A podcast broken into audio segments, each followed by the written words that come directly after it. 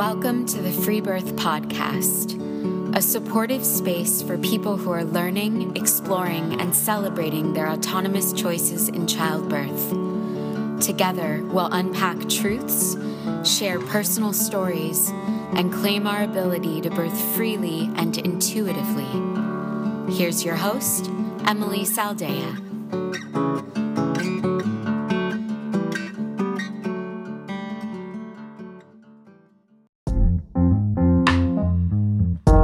The show, we have Jenny Hatch from Utah, who you may say has experienced it all.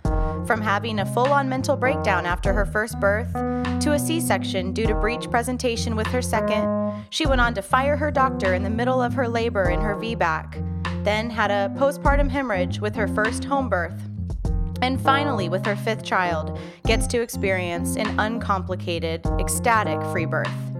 Jenny's journey is quite the wild tale, offering tons of insight and wisdom into the journey of a mother.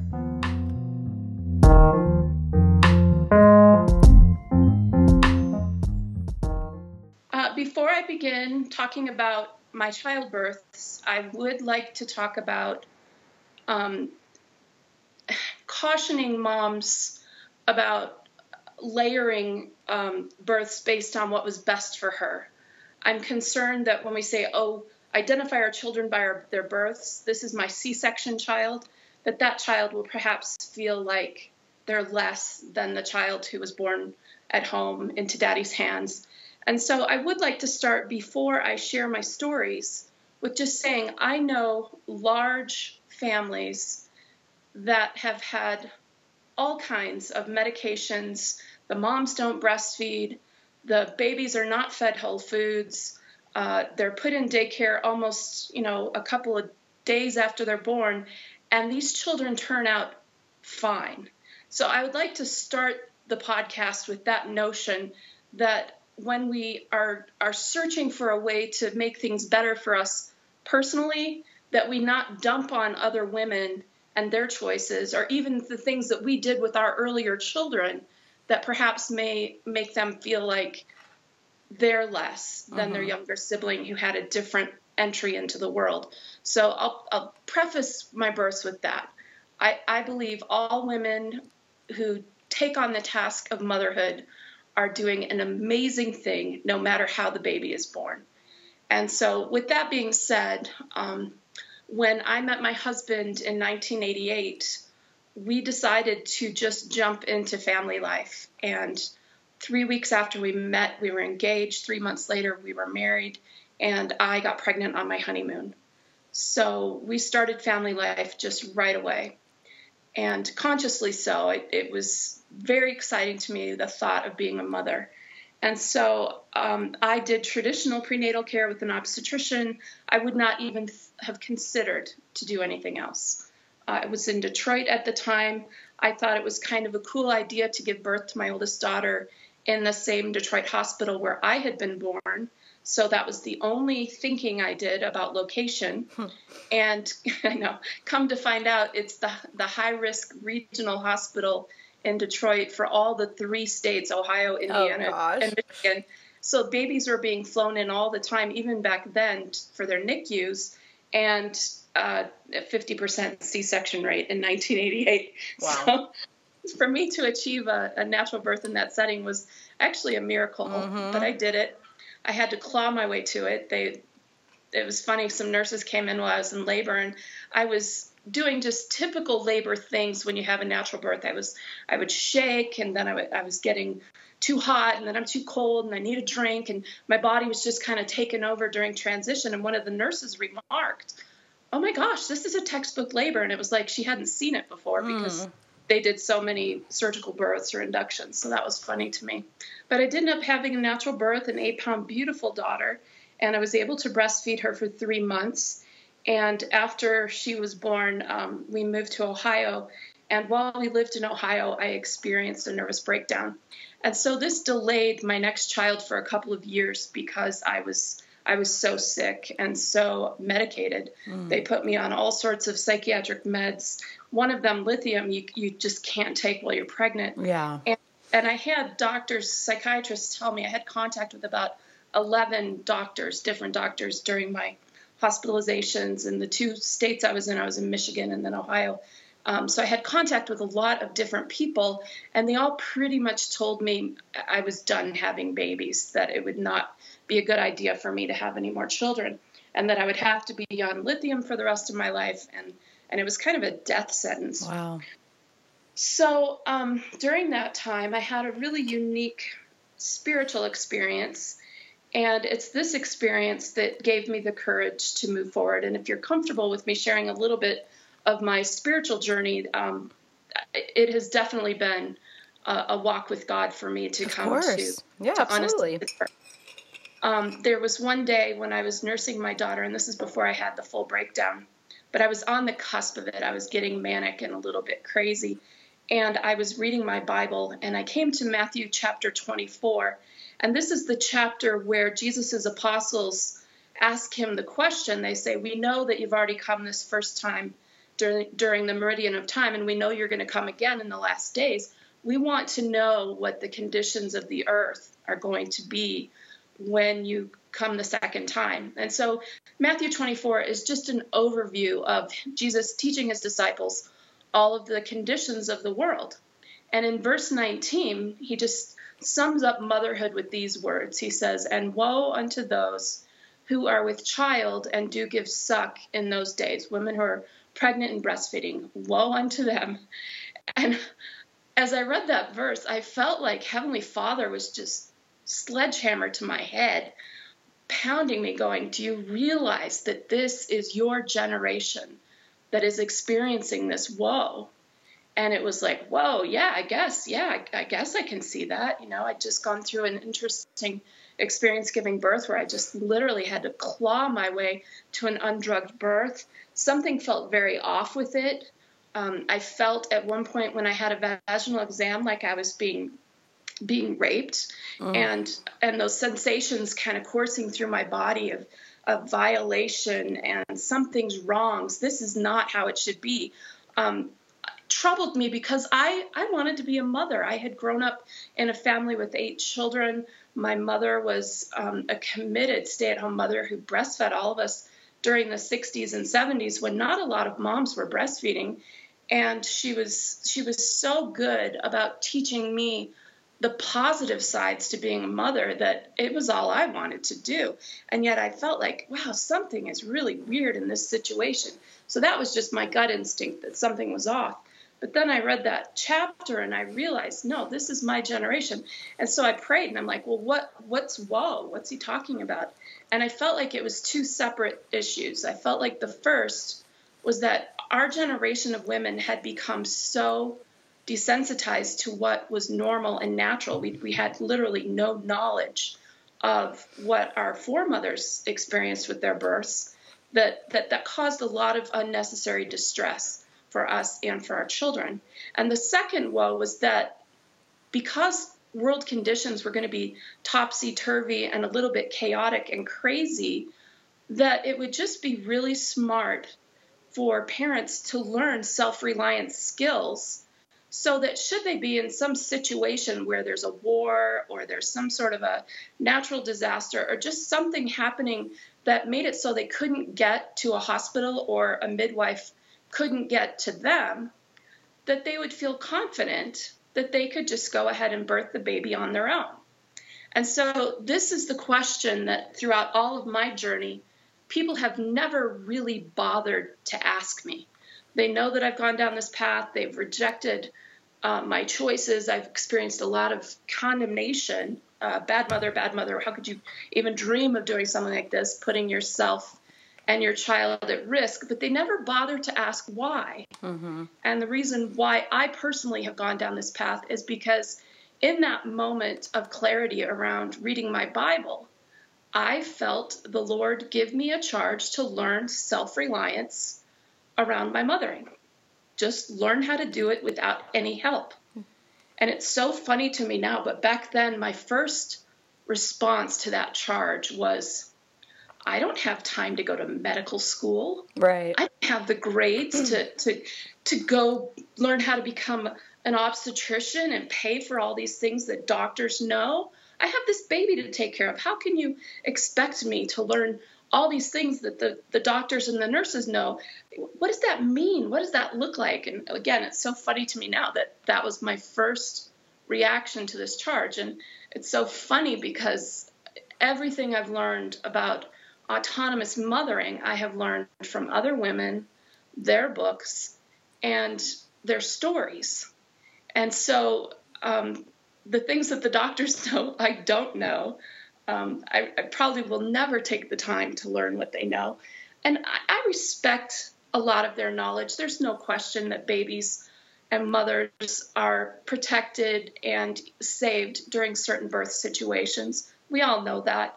We're not dumping on the medical model for the times when they step up and they honestly save and protect. Yeah, and, they're great. They're great for trauma. They're great for emergency situations. But in this charge, Children's Self Reliance, um, I felt called to learn how to live my day to day life in the 20th century and then the 21st century autonomously away from doctors, midwives, dentists, and get as, as self reliant as I could. And so I started by becoming a childbirth educator. I, I, learned the Bradley method with my husband. We certified as, as Bradley teachers. And we were certified for about eight years. And during those years, we had two more children. And I very quickly developed a desire to learn how to have an unassisted birth. Um, I during my second pregnancy, I I did a ton of research. I read uh, Emergency Childbirth by Gregory White because that was something I had to read as a as an educator, and I set the goal to have an unassisted birth with my second daughter. Um, but I did do traditional prenatal care with a regular family doctor. She was a woman out here in Boulder, Colorado, who I really connected with. Um, I should say that I was on the psychiatric meds for about 14 months when I called depression after delivery, and they hooked me up with a female psychiatrist who was very open to me coming off of my medications. And during the, the three years after my oldest daughter, Michelle, was born, she helped me wean slowly, very slowly, off of all of my meds. And I got to where I was just taking one Prozac pill a day. And then I came off it. And um, I, I have often said coming off Prozac was the hardest thing I've ever done because it's very difficult to wean off that drug. Mm. But um, I was off my meds for about two years when we conceived Allison and um, I had a healthy pregnancy, although I was nervous that because I had been on so many medications that she would, you know, be deformed or yeah. have physical problems. But um, during her pregnancy, I received wonderful, competent care from a family doctor who, frankly, she and I were much more concerned about my mental health than we were about the birth. We spent a lot of time talking about things that I could do to prevent uh, the mania and the psychosis that hit after my first birth. She was very um, supportive of my desire to breastfeed and to not go back on psychiatric meds. And so I'm very grateful for her and her approach. Um, I did not tell her or my husband that I was planning to stay home during labor for as long as possible and, and just give birth in my bathtub. Um, but that was definitely the intent of my heart during that pregnancy. Um, when I went into labor with Allison, I had I had hit the 42 week mark and was definitely getting into the territory where they like to induce when my labor finally kicked in. And I did labor at home for 20 hours, but my doctor had been suspecting that Allison was breech and when I did a vaginal exam during that early labor, I could tell it was not a head. I could tell it was a little soft butt. And so I just knew she was breech. The doctor was right. She had wanted to do an ultrasound, and I'd, I'd said, no, I really don't want an ultrasound. And so um, I got scared. I was nervous about doing an unassisted breech. I knew enough from my childbirth training that it was probably not a good idea for me to do that on my own. Although I do know unassisted birthers who have done mm-hmm. unassisted breeches. So I'm not saying you can't do it. I just didn't feel like I could do it. And so um, after about 20 hours of labor, we decided to go to the hospital. And as soon as we arrived, um, the nurse who checked me in, she said, You know, I think she's breech. And so we did an ultrasound. It was confirmed. And they gave me the offer to let me have a medication that would stop my labor, another medication to relax my uterus. They wanted to attempt to do a, a manual version. Hmm. And then give me another drug to start my labor and then have the baby. Do you remember how, how dilated you were? I was only dilated to a two. Wow. And so I was demoralized by that. I did not want my baby to experience all those meds. Yeah. I felt like she would experience less medication if I just had an epidural and quickly went and had the surgery. And then I didn't want to um, go through all of that and then still have a surgery. So um, I made the decision to go ahead and have the C section. And, you know, interestingly enough, I, I was able to heal from the the surgery pretty well. I didn't experience a lot of the trauma that some women have, and I honestly believe because it was my choice. And I went to a La Leche League meeting when she was about three weeks old, and I picked up Nancy Cohen's book Silent Knife and took it home and read it very slowly over the next few weeks. And it helped me to identify some things that I was feeling that I wasn't really aware of. It was kind of like my own little support therapy group but again, the thing that was uppermost in my mind during that postpartum was not melting down into mental illness. And so mm-hmm. it was almost like the surgery, my birth was secondary totally. to yeah. my, my mental state. And so I recovered. I had these two beautiful daughters. And um, I don't really have any regrets about my choices around that C section.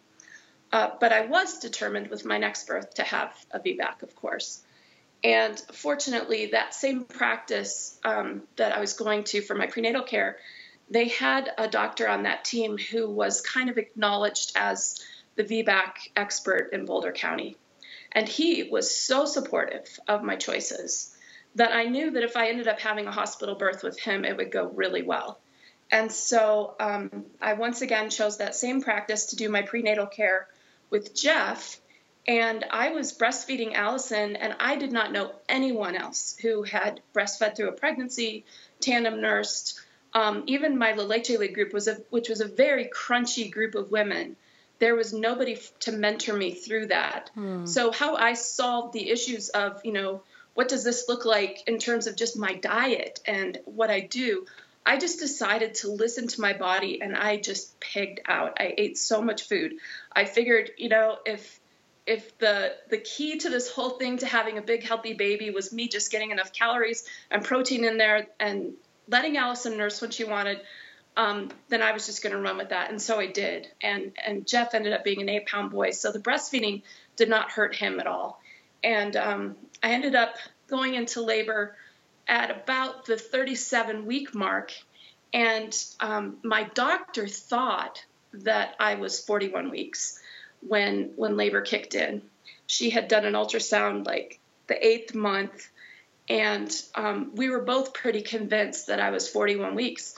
But because I had been breastfeeding so intently, my periods had been really wacky, and um, and come to find out after the birth that he actually was born at 37 weeks. Hmm. So so that labor again i wanted to stay home i wanted to have this home birth and um, she had given me a deadline at Monday morning, 10 o'clock.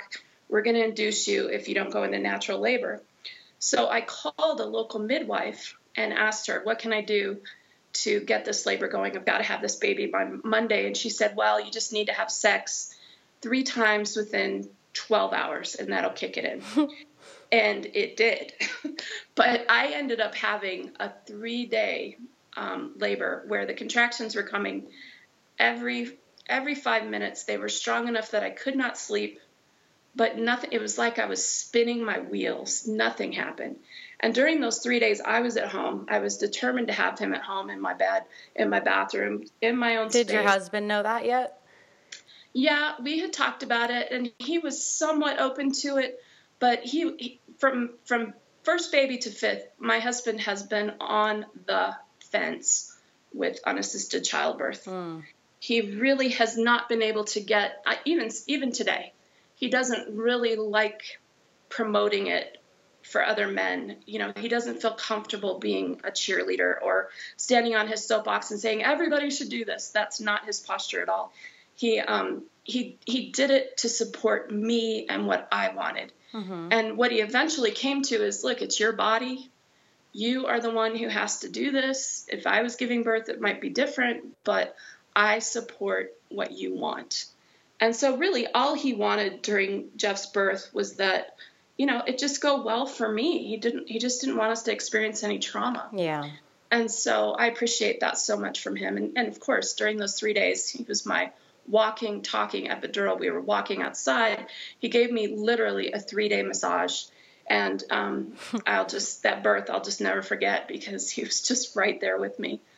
Um, we did end up going to the hospital on a Sunday before D Day, which was induction day.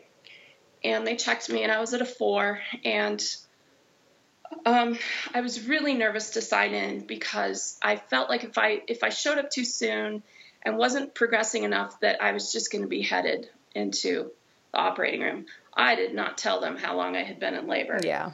When they asked me, you know, how long, I was like, oh, it's it's been a couple hours. I was very very vague about what had been happening for the previous three days, and I did that to protect myself because, as you well know, once the clock starts ticking, uh, they want you to have that baby within 24 hours, so they'll they'll take it. So Sunday night, I finally decided, okay, we'll just check in and see what happens. My doctor showed up, and the female was the one who showed up first, and she really wanted to break my water and give me some some drugs to speed things along. And I said, you know, I really, I, I told you I want to have a VBAC, I want to have a natural birth, I want this to just unfold, and I'm I'm concerned that if we do anything to speed it up, that he'll go into distress and I'll end up with another section. Yeah and she was so pushy about breaking my water and just kind of getting the baby out that I fired her. I said, you know, I don't want you around me. Do not come around me anymore. Wow. I don't want you in this space while I'm giving birth. And it shocked her and it kind of shocked me because I really loved her. And, you know, she's the one who helped me so much during my second birth. But she had just had a baby. She was six weeks po- postpartum. And I had this feeling that she just wanted to get home to her baby. Mm. And she was not willing to go where I needed to go, go the distance mm-hmm. of my mm-hmm. labor. And so I just didn't feel good about having her there. And so she left. And her partner came in, and um, there was this one nurse who, was the one who really made it happen. She was my miracle because she had been a lay midwife in the Philippines and um, she just understood natural birth. And um, there was one point when I had been awake for three nights in a row and I just fell asleep. And she came in and said, Is she asleep? To my husband, he said, Yeah. She, she turned around and walked out. You know, who does that with a woman who's dilated to a seven? You know? Yeah. She left. And I got this three hour chunk of sleep and that was so crucial because after that, I woke up and I was in transition. And I ended up having this hellaciously long transition. I, my husband timed it. It was four hours from beginning to end. When I was, I was just in another space. I was shaking. I was crying. I was in the shower, just letting the water beat on my back, and I just was kind of, kind of crazy, and so scared that I was going to have another C-section. I just, I, I really was not doing very well emotionally. And my husband's like, What do you need? And I said, I just need you to sing to me. And so he sang me all these children's songs that we we sing at our church. He's singing I am a child of God and all these songs. And it just calmed my nerves and calmed my spirit. And once I made it through those those four hours, then I felt like I was ready to push. Hmm. And they came in and checked me. Oh, you're a nine, okay. And and I did have a long push. I had a four hour push. Um, but when he came out, interestingly enough, the very moment he was born was 10 o'clock in the morning on Monday. And I have talked to so many women over the years. You know, it's been 30 years that I've been in the birth world. I have talked to so many women who have told me that their babies were born at the very hour that they were given a deadline that they were going to be mm-hmm. induced. Totally. And have you heard that too? Yeah, of course and so that was really interesting to me that he came out and um, I was able to breastfeed right away. My two year old daughter jumped up on the table and I just started tandem nursing. Um, he was an eight pounds, 14 ounce boy. and you know I had my VBAC, and it was such a miracle. Yeah. I wow. tandem nursed those two for two years, and during that time, I got my hands on Laura Shanley's book. She wrote it in 1994, and Jeff was born in 1994. And I went to the local library and saw it on the birth bookshelf because I was always in the habit of doing that. And she had signed the book, she had autographed it, and I was like, wait a minute, this woman must be close by. If she came into this library and actually signed it, she wrote, May all your dreams come true, Laura Shanley. And it was like, oh my gosh. And she told me later that when she heard the book was at the library, she went and did that. That's cute. So I looked in the phone book, and there she is, Lauren, Lauren David Shanley. So I called her the next day because I read her book in one night. And there's something about that book, when I read it, I knew I could have an unassisted birth. I knew it in my bones. And up until then, I really didn't know it. I wanted it. I really wanted it, but I did not know that I could do it. And there's something about Laura and the way that she writes and the message of her book with really working on your beliefs and your faith and not allowing any negativity to enter into your mind that is so powerful mm-hmm. and i, I kind of believe that but i hadn't really put it to the test and so with my next birth with andrew i decided i was going to have an unassisted birth i was going to tell everybody i was planning an unassisted birth i was going to tell own it um, you know just everybody around me this is my intention this is my goal this is what i'm going to do and oh my goodness you cannot believe the uh, the blowback on my head during that Mm. pregnancy. It was just it was just weird, and I had odd things being said to me by people who normally are very supportive of large families. Mormons, you know, I'm I'm a Mormon, so Mormons who oh yes, have as many babies as you can care for. That's the mantra. And it was like people were telling me, oh, you shouldn't have any more children. Oh my gosh, this is not good. This is this is just you're are you getting crazy again? They were really concerned I was crazy. And so it was just um, it was just a leap of faith because of my mental health baggage that my family, especially my parents, my siblings, they took my desire to have an unassisted birth as evidence that I was hmm. losing evidence that I was losing my mind. it's like the complete opposite No, I was finding my soul. I was finding my power. So during Andrew's pregnancy, I was breastfeeding and Allison and Jeff when we conceived, and I continued to nurse Allison for a couple of months, but I was just struggling so much with dehydration that I thought, you know, this just can't be good for the baby. It's just too much of a demand on my body. So I weaned her. She was four and a half. Lord have mercy. It was time to wean. yeah But, you did um, your you did your due diligence well she did she did not want to stop but um, i made her and and i let jeff keep nursing just a little bit just like at naps and nighttime he was two and um, and then i was homeschooling i was homeschooling my oldest daughter who was in first grade that year and i was busy you know teaching childbirth busy in my community helping at church but i um, i went through that pregnancy without getting any prenatal care I had told my husband that if he wanted to have any more children with me, that I was going to do it alone. And and this was very troubling for him, just the thought of me doing my own prenatal care. And and I said, you know, Paul, I have studied more about birth than anybody you know. mm-hmm. I had for seven years. I had researched nutrition and complications, and I'd been to a bunch of births. I taught my class. I said, you know, I know this, and I also believe that if we need help, we will be guided to know what kind of help to get. Mm-hmm. And so, kind of, that was like my my backup plan. You know, if we need help, we will be we will not only be guided, but the help will be there, and we'll be okay. And so that was where he kind of was like, all right, all right, we can do it. But again, very reluctant, very nervous, um, not quite ready to, to take this leap of faith with me.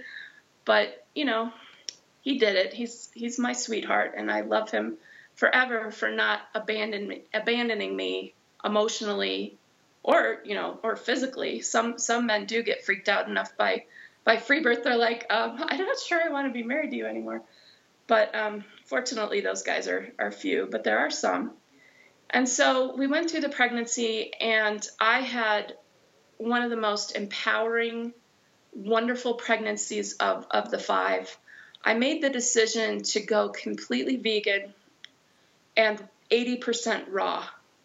And I know this is controversial in, in many circles, especially Bradley. I mean, Bradley diet is brewer and it's all milk and eggs and, you know, but I had really been struggling with my digestion and uh, later learned that I had serious gallbladder disease mm. and, and had, I knew all my life I had difficulties processing animal foods. And so I just decided to experiment with my diet and see what I could come up with eating a vegan diet. what I came up with was an 11 pound kid. Wow. and he he was so beautiful. He he had little fat pads when he was a newborn. He had this little double chin, and um, you know, my eating that way did not hurt him in the least. Of course. Yeah. But I will emphasize that I did focus on getting enough protein, especially because I was I was breastfeeding, and um, I just doused myself every day with um, like I'd do a quart of fruit juice, fresh pressed, a quart of vegetable juice with tons of greens. Um, I was constantly nibbling on vegetables, beans, rice, you know, just chowing down um, raw veggies. And, you know, I just, I gave him a fair shake with my eating. Sometimes I think people hear the word vegan and they think, oh, the mother doesn't eat anything but lettuce. No, you right. can eat you can eat beans, you can eat grains, you can eat, you know, all of these foods that come of the earth and and still come up with a healthy baby. And so um so, Andrew's so birth, take, yeah, take me to Andrew's birth. 45 weeks gestation. Whoa. What? I had tons of pre-labor. For 5 weeks before he was born, I felt like I was going into labor every night that for the last, you know, 5 weeks. Did, I would have did, four Did you know when you conceived? No. So how did you know what gestation you were at? Well, I knew the first day of my last period, mm-hmm. and so that that's the 45 week mark. Okay. But um, I have at that time I was having 35 day cycles, so I tend to have a slower, longer cycle, and I would guess it was still within that two to three week period after my period. Wow. If you go if you go from my period, it was 45 weeks to the day. If you go from when I think I conceived, like conception to birth, was probably exactly 42 weeks. But you know, it was a long gestation. Yeah. And definitely outside the realm of what I had previously experienced with my other kids. And everything about this pregnancy was different. I knew I was so much bigger. I wondered if I was having twins. Um, there was one point when I thought I should just go get an ultrasound to confirm whether or not it's twins. And that night that I had the thought, I had a nightmare that um, I just knew it was not going to be a good idea for me to go get that ultrasound. Mm. And so, so I didn't. I, I just decided if it's twins, I'll just give birth to them alone. I'm not gonna, I'm not gonna worry about that Andrew, Andrew, you know, was was in there and he was gestating, and I just decided I was going to take my faith to the max, you know. And so that was a difficult thing for me to decide because I had been very comfortable with getting prenatal care and doing some of the things they recommended. I didn't do everything, but I did do some of the things that the doctors wanted to do. But I really wanted to do this solo. I wanted to see if I could do it. So, those five weeks before he was born, though, my body knew there was a big baby coming. I could feel my pubic bone softening up. And I, I felt a lot of pain around my pubic bone, ligament pain. Like my body just knew it had to widen out. And so it was. And then I had these contractions, four, five hours of steady rhythmic contractions every night for five weeks. It was a marathon. Wow. And then um, when I finally went into labor, it was three and a half hours beginning to end. And it was just so fast. It was almost like all that pre labor had just softened everything up, opened me up. And when he was ready to be born, it was just bam, here he is. So it was a Saturday morning. We kind of started labor by making love twice. And then Paul went downstairs to make breakfast, get the kids fed, do some dishes, and I was upstairs by myself just dancing hmm. my labor. It, the labor kicked in hard, And, you know, when labor starts, you don't know that it's going to be the real thing. Every time I'd kicked into that pre labor, I thought it was the real thing. You never know until the baby shows up if that was the real thing. Hmm. So I was just up in my bedroom, kind of dancing around, listening to music. I took a bath. And then I hit transition and I knew this baby was coming. And during transition, I had what we call in the Bradley method the self doubt sign- signpost, which is a moment in your labor where you just think, oh my gosh, I cannot do this. And I had that thought. And then I said, oh, self doubt signpost, I'm going to be pushing. And then I was.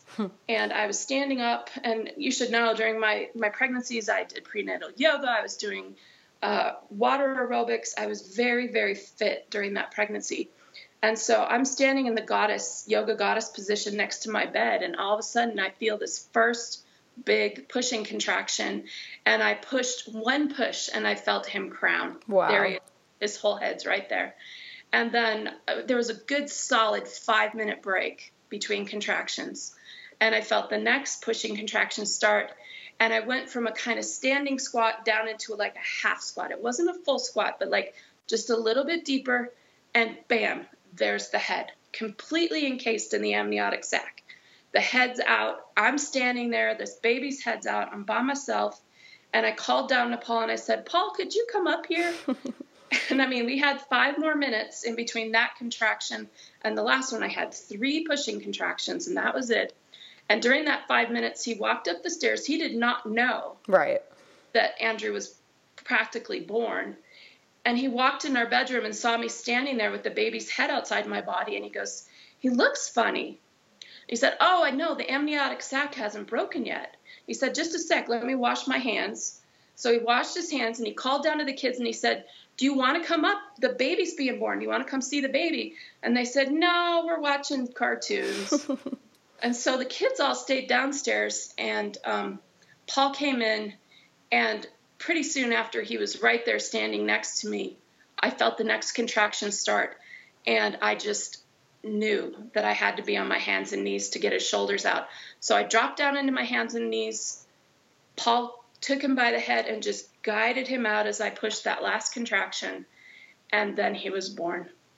And it was the most miraculous, amazing experience of my life to just have it go so fast. Mm-hmm. Com- compared to my other labors, you know, 24 hours for my first, 20 hours for my second, followed by a C section, three days for my third.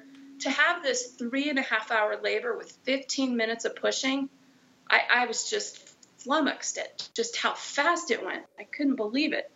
And so that was part of the whole you know, backstory to what came next. And I'm going to say this kind of quick because I don't want to get lost in the weeds of what happened next. It would be easy for me to talk for like the next three hours about this, you know, post birth experience. But I just, I'll just quickly give you an overview.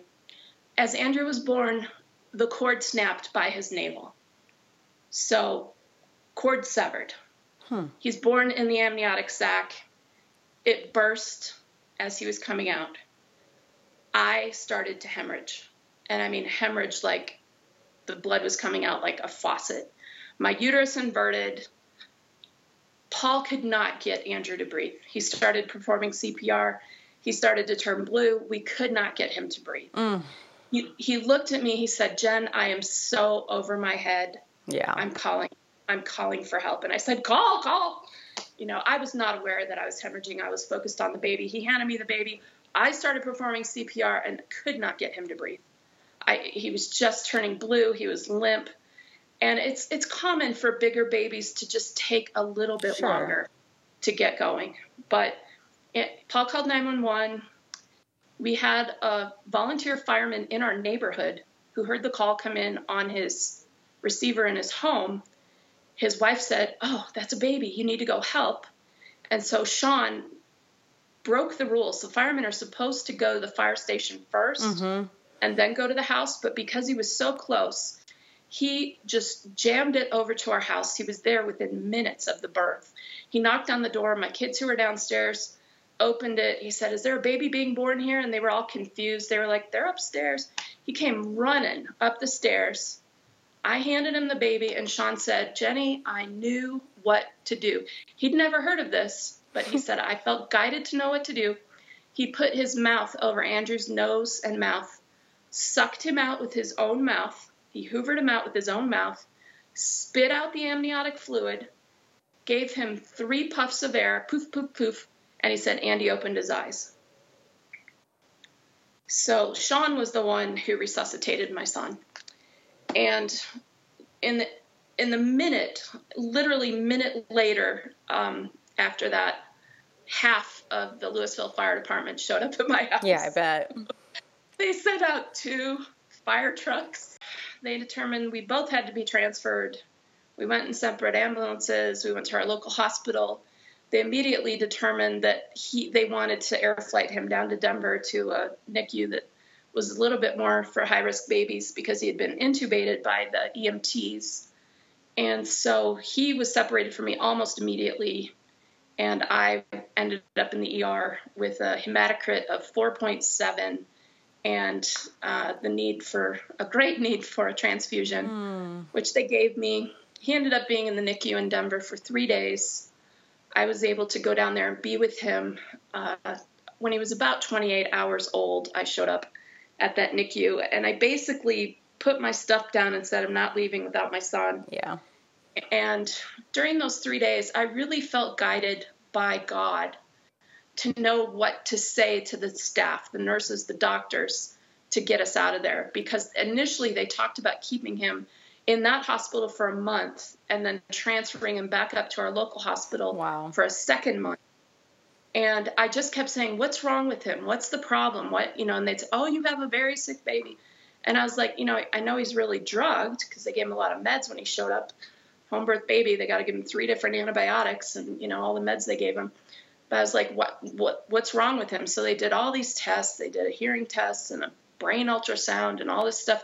And in the end, they couldn't find anything wrong with him. He was just a very large baby. And I was released after three and a half days to go home with him, and he didn't have any medications. They wanted him to be on oxygen for about a week just to kind of make sure he was okay. So we did the in home oxygen for, you know, a week, and a, a, visiting nurse came out checked everything and said, okay, he's good to go. So how, that, how did the staff treat you with your unassisted birth? Uh, at my local hospital, uh, the every single nurse on that floor felt obliged to come in and tell me what a bad mother I was. Yeah. Ugh. Except for my beautiful Filipino nurse who had remembered me from Jeff's birth. She came in, said not one word to me, but had a hot bowl of chicken soup in her hand and started spoon feeding it, spoon feeding it into my mouth because I was so encumbered by IVs and transfusions, I couldn't even hold anything. And as soon as I started eating that soup, you know, and feeling her love, this woman, she's a saint. Um, you know, a lot of support. She didn't say one word. That was the funny thing, not one word. Hmm. But everybody else, everybody else felt the need to to set me straight. Yeah, just some salt on the their wound. Big, Jeez.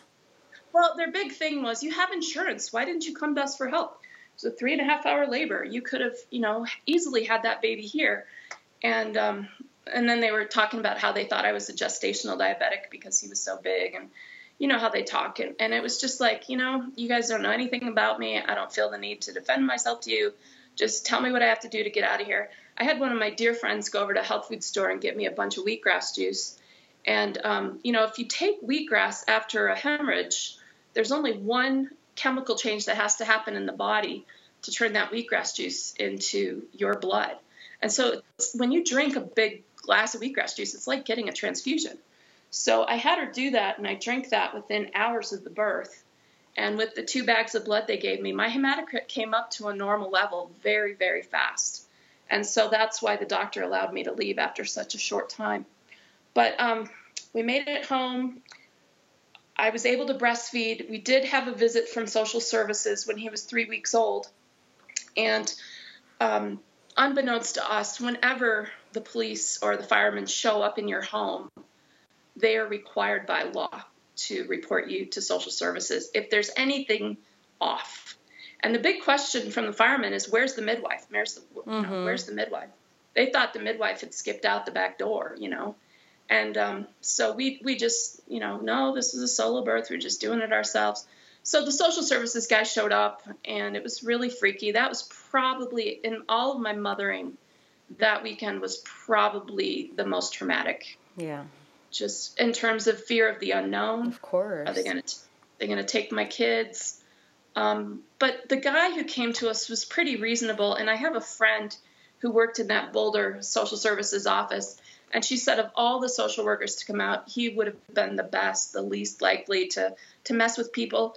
And I'm in Boulder. There's a lot of people having home births, so it's not like we were just, you know, completely out of the realm of what's normal here, where perhaps in some other location it would be much more difficult. So we really didn't have too many problems. And I've got to give a shout out to my church community.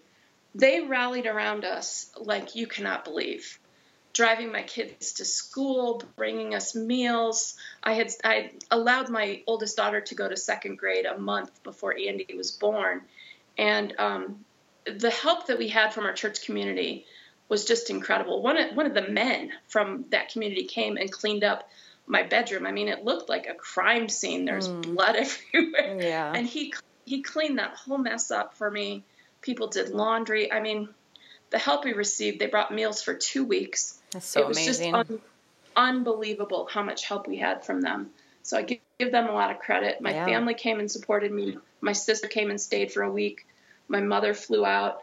And so it was, you know, it was wonderful that even though people were troubled by my choices, they still wanted to help. Mm-hmm. And so I, you know, I can't forget that side of the story. Um, it's the the bullying and the bullying. I'm sure they didn't think they were bullying me at the hospital. They were just trying to tell me what an idiot I was. You know. It's so outside of their outside of their scope of understanding. Yeah, something like that. I don't know. So we had Andrew, and I had these four little kids to take care of. I had the two boys on the breast for seven months solid, breastfeeding tandem. You know, that was a marathon of mothering because they were so big, and it just felt like during those seven months, all I did was eat and sleep and breastfeed. I mean, it was like nursing twins. You know, it was just such a marathon of mothering. And um, when I when I started thinking about even potentially having another baby, I would just cry. So I was in no rush to have another baby. We we kind of felt like we were done, and you know, it's part of our our Mormon doctrine that um, these children are are everything. I mean, of course, all religion and and and philosophy, children are sacred, but you know, for us as Mormons, when we go to the temple to get married, we do not get married till death parts us. It's literally in the temple ceremony that we are married for eternity, and these children will be a part of us for eternity. And we don't just teach about a heavenly father, we also have this this uniquely Mormon doctrine that we also have a heavenly mother and that she is available to us to help us in our earth life. And so um, having these four children and and being able to to nurture and love them was just such a miracle to me. Even though you know i'd had such so many ups and downs with with the mental illness and the variety of my births. But um, i should say that i you know i'll just keep going with my story. I had two eight week early miscarriages in between andrew and, and ben and I believe those children are mine. I will have the, them in the eternities. We have another uniquely Mormon doctrine that teaches that if we lose children to stillbirth, miscarriage, uh, they also belong to us, and that we will have the privilege of raising them during the millennium when Christ is reigning on the earth, that they will come back and be our children, and will have the ability to be their mothers. So those kids are mine too, but they they knew I could not handle one more thing during those six years. And during those six years, um, we really had a lot of time to reconcile our choices, uh, learn to live with the fact that we were nonconformists and that nonconformity comes with a price. And sometimes the unintended consequences of making these choices to live outside of the mainstream do not affect the mother.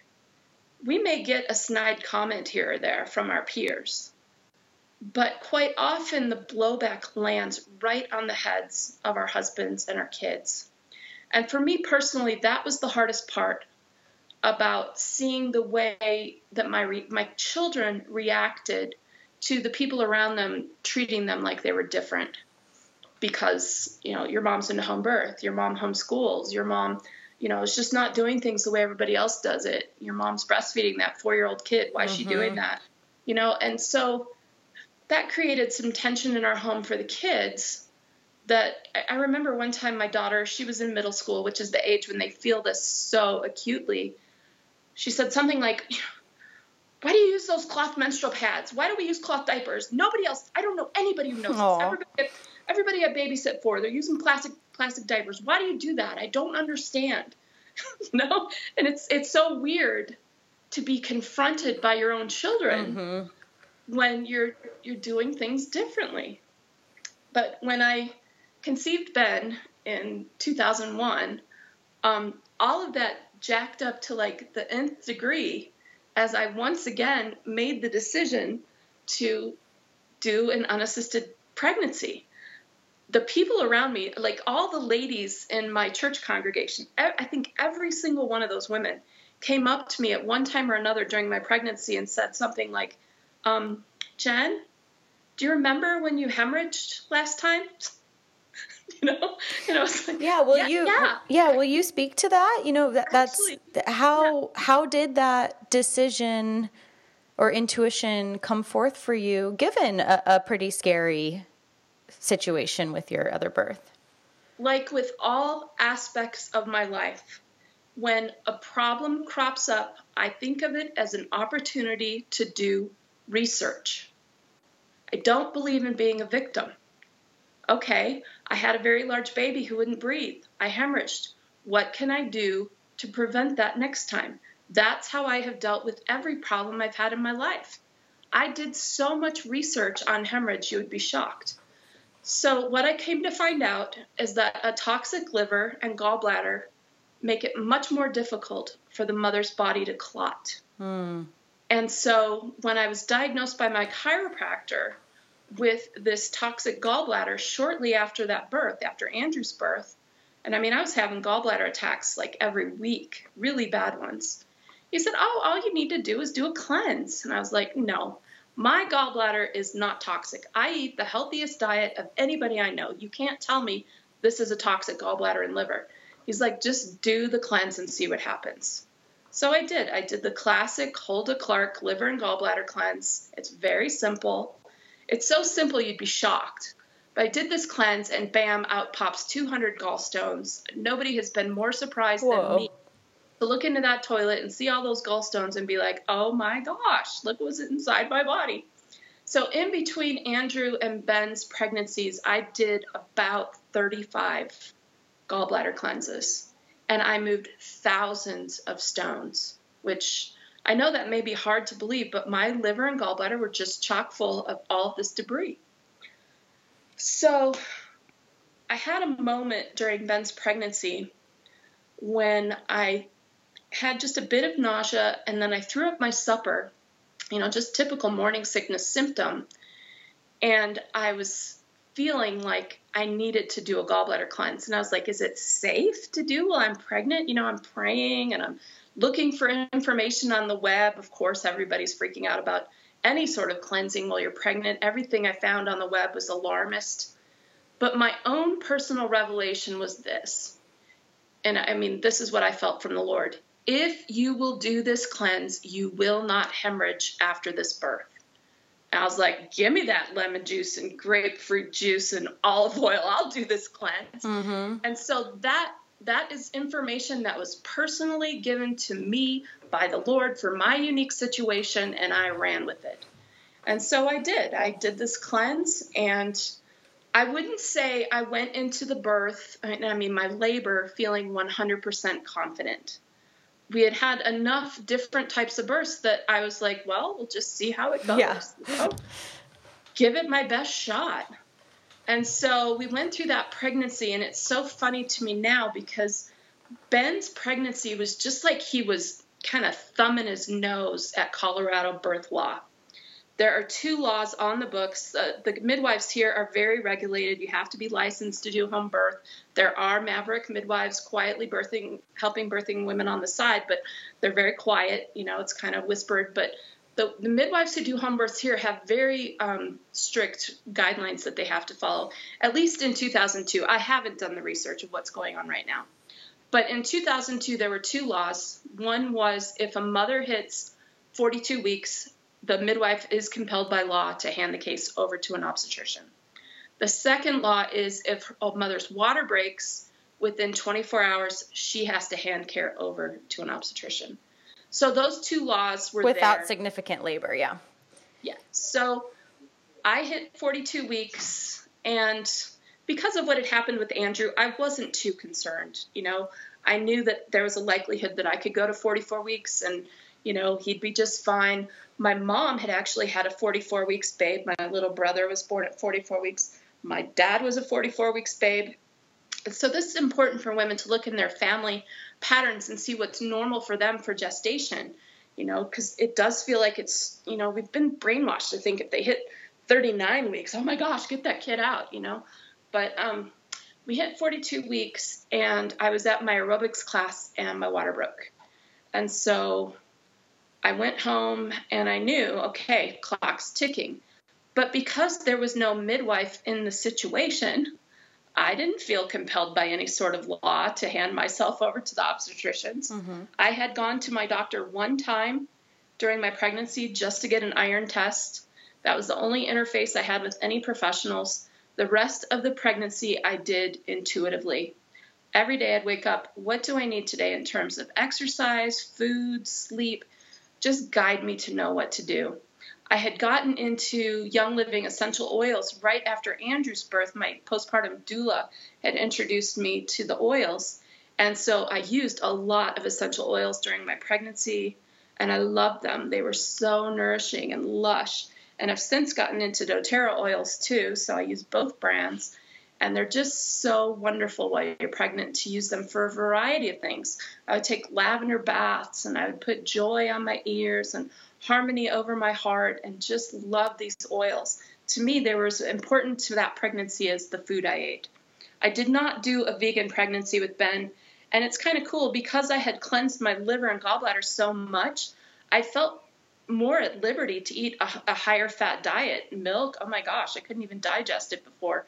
I was able to drink milk. I was able to eat cheese, which I could barely stomach it before. So it was kind of fun to just like expand my diet and just listen. Oh my gosh, today I want to get a big old cheeseburger and eat a whole pint of Haagen Dazs.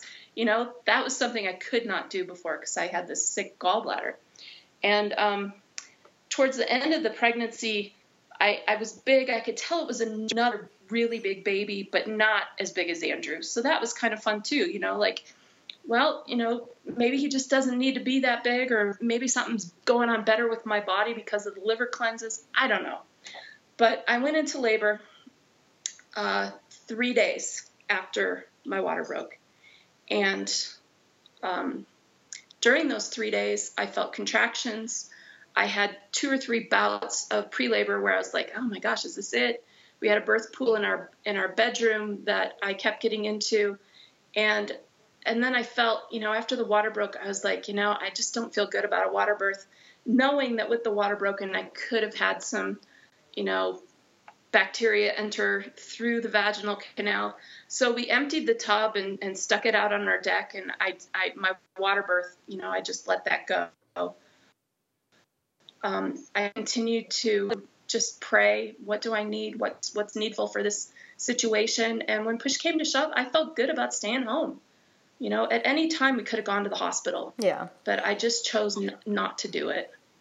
And when I went to see my doctor when I was seven months pregnant to get that blood test, I said to him, Would you be willing to take care of me if I had to do a transfer? And he said, I only will if you'll come to me for regular prenatal visits.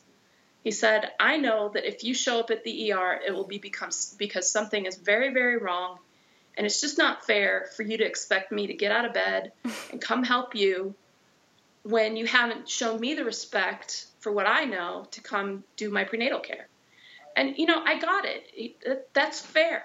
I can understand any pro- professional having that stance. He said it's absolutely the worst thing for you to go in and deal with the ER doctors because they are really not trained in emergency childbirth. You know, because of the way birth goes right now, most babies are induced. Most mm-hmm. babies are taken by C-section. So these ER docs, they get it in, in their internships, but they really are not. He said it's literally the worst thing you can do to expect the ER docs to come in and, and fix a, a botched home birth. And I, I accepted his wisdom and knowledge on that topic, but I still chose not to go. And at the end of the day, we were able to have a beautiful, perfect six hour labor, two hours of pushing. First hour pushing, I was reclining in my bed. The second hour pushing, I felt guided to get up and stand in a full squat. I was back in the goddess position. I was scared because I wondered if part of the reason I had hemorrhaged is because I was upright. And I prayed, and the Spirit whispered to me, Nope, you're fine. You need to squat. That'll get his shoulders out. And it was just so you and your husband? Well, he had gone to read stories to the kids. And, and at one point in my labor, I went to go see what was going on, and they were all five asleep in the other bedroom. It was straight up midnight when, when Ben was born. And so that first hour of my pushing, I was by myself. And it was great. I loved it. Just felt so right to be in my own bed, in my own space. And about an hour before Ben was born, Paul came in and said, What do you need? And I said, Would you sing to me? He had sung to me during Jeff's birth, and that felt so good. So he just pulled out the Mormon hymn book and started singing hymns. And it was perfect. I didn't need him to touch me, I didn't need him to coach me. But his singing, Paul has this amazing high tenor, Irish tenor voice. And he was singing all of my favorite hymns, and it invited the spirit, it calmed me, and it produced this feeling of um, I'm, I'm very musical, so the, the music just it was the complete opposite of what you feel in a hospital delivery suite. Mm. No beeps, no lights flashing, no people scurrying in and out. It was the complete opposite. It was heaven. It was it was perfect so that last hour I pushed. Um, I was on my birth ball when I was resting in between contractions. During contractions, I would stand up. And for my pushing contractions, I do do the classic Bradley technique, which is as the contraction starts, you breathe in and put your chin on your chest and and hold it for a few seconds. And you breathe in, breathe out, breathe in, breathe out, and then breathe in and hold and push, but not too hard, you know. I, I've heard about these women who are able to get their babies out with too much effort. I'm not one of them. I've had to push with all four of my vaginal births, and all I can think is, you know, it was a it was a big old 15 inch head. You know, I had to push. Sure. And and because Andrew and Ben had these 15 inch heads, it's really interesting to me how much easier Andrew was to get out with the water bag intact. There was no pain. I mm-hmm. felt no pain and he just slid out. But with Ben, because my water had broke, it felt like I was birthing a brick. It was so slow and so hard and very, very painful. And he just inched down. It was like he was grinding through the birth canal. But once he crowned, I had one more push, and then his head came out, and then very quickly his, his body just slipped out. And Paul was standing behind me. So in this standing squat, he caught him and Ben cried immediately, and we both just looked at each other and were like, "He's okay," because mm-hmm. it was so different from Andrew being quiet. of course, still. yeah. And so Paul handed Ben to me, and I laid down on my bed, and I looked over at Paul, and he jumped for joy. He literally he leapt, and it wasn't just this little kick up your heels. This was a, oh my gosh! And yeah. He jumped pet hand to fist pump, and he's like, "It, it worked." I bet. so that was that was quite a moment that I'll never forget. And then Ben latched on, and 15 minutes later, we had a placenta popping out. And one by one, my children woke up and came into the room. My daughters, interestingly enough, walked in right as the placenta was being born. And, you know, Allie, of course, she was, oh, it was gross. She was 13. But um, I thought it was appropriate that the girls saw that, and then Jeff came in and Andy, and they did not see the placenta being born. And I think in these situations, you kind of have to trust your kids' intuition that they will see what they can handle Mm-hmm. and not try to manipulate it too much. Totally. That that if the birth is just going to be too much for them, they'll be asleep. If they're meant to be there, they'll be awake. And don't don't get too crazy worrying about your older kids. Um, Andrew came in last, and I said, Andy, the baby's born, and he couldn't see him because I had my back to him. He said, No. I said, Yeah, he's right here. And he looked at him, and the look of wonder on his little six year old face. And then he said, Booyah, booyah, booyah, I have a baby brother. And that That's was so fun. cute. And then we had three hours from midnight till about three in the morning as a family. We sang to him, we massaged him, we gave him his first bath. We decided not to cut the cord. We just, you know, I'd heard about Lotus birth, I'd read a few articles about it. And I was like, this just feels good for this kid to do this, you know. And so we didn't cut the cord. We just wrapped him up with his placenta after we washed everything. I breastfed him, of course. I took a shower, put my nightgown on. My husband took a few pictures. And at three o'clock in the morning, we all went back to sleep. Hmm. Wow. And, you know, next to my, my wedding day, the, the day that Ben was born was the happiest day of my life. Yeah, I bet. It was so spiritual and so sacred to do this. And I didn't feel triumphant, truly triumphant, until he was about a year old. You know, I went through that year kind of waiting for the other shoe to drop. Hmm. You know, like, am I going to break down into psychosis? Am I going to have postpartum depression? Is social services going to show up? Is is something bad going to happen? I was Yeah. so I was so conditioned to bad things happening that to to get to a year postpartum and and it was just peaceful. I was like, we did it. We Totally. did it. We totally did it. We Hmm. learned autonomous parenting. Nothing bad happened. I didn't die. The baby didn't die. And so it was when he was about a year old that I, I really started to feel like, you know, this feeling of just, and I'll tell you, Emilee, the woman who feels those feelings, buckle up, world Mm-hmm. that woman is going to be, for the rest of her life, a force to be reckoned with in every dimension of her life. You mess with her kids, you mess with her life, she is going to come and get you. And this is what I've seen over and over with these free birthing moms. They are tigresses Mm-hmm. they are just so fiercely protective of themselves of themselves their families their friends we are tapping into this power that has been deprived from us and from our ancestors for at least in some families at least four generations and going back sometimes eight and ten generations in america with with medical birth. And people need to realize that this didn't all start in the 40s with hospital births. This kind of doctor controlled knock them out drag them out thing that started back in the 1800s Mm-hmm. even our grandmas and great grandmas who were having home births they were being being given the ether knocked out there's a doctor with his forceps and his scissors cutting a big old episiotomy. This is how these grandmas were having their babies and so it was not that it all started in the in the 40s in america and in hospitals it was way back 100 years before that that it really got going and so for for those of us who are kind of grasping this knowledge that's embedded in our genetic code, it's in our cells, the memory is there from our ancestors and we're grabbing it back. It is so real what we're doing.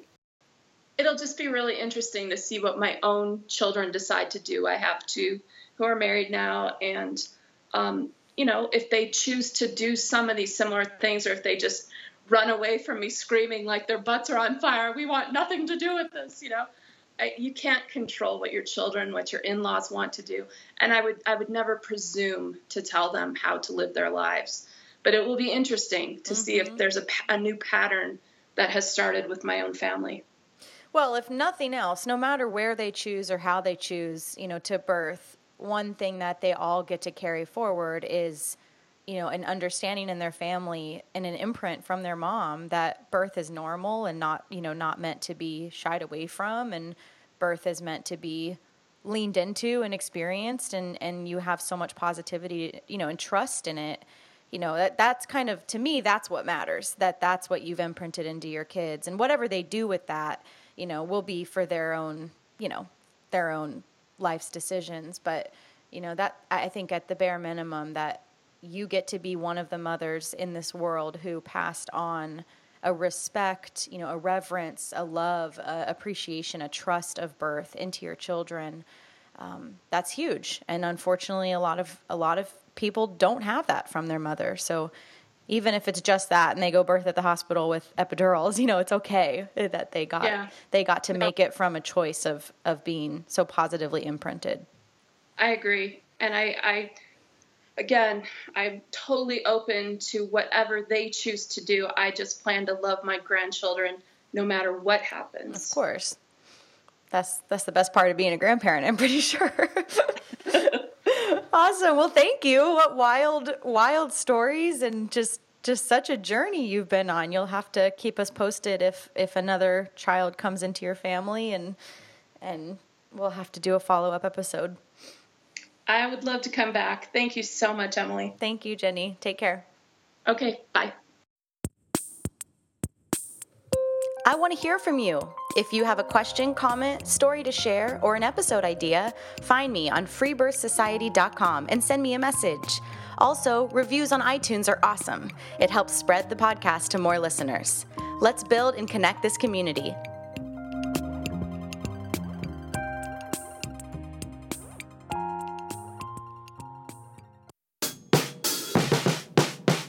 That's it for today, everyone. Join us next week for another episode of the Free Birth Podcast. Thanks for joining us, and remember your body, your choice. Lots of love.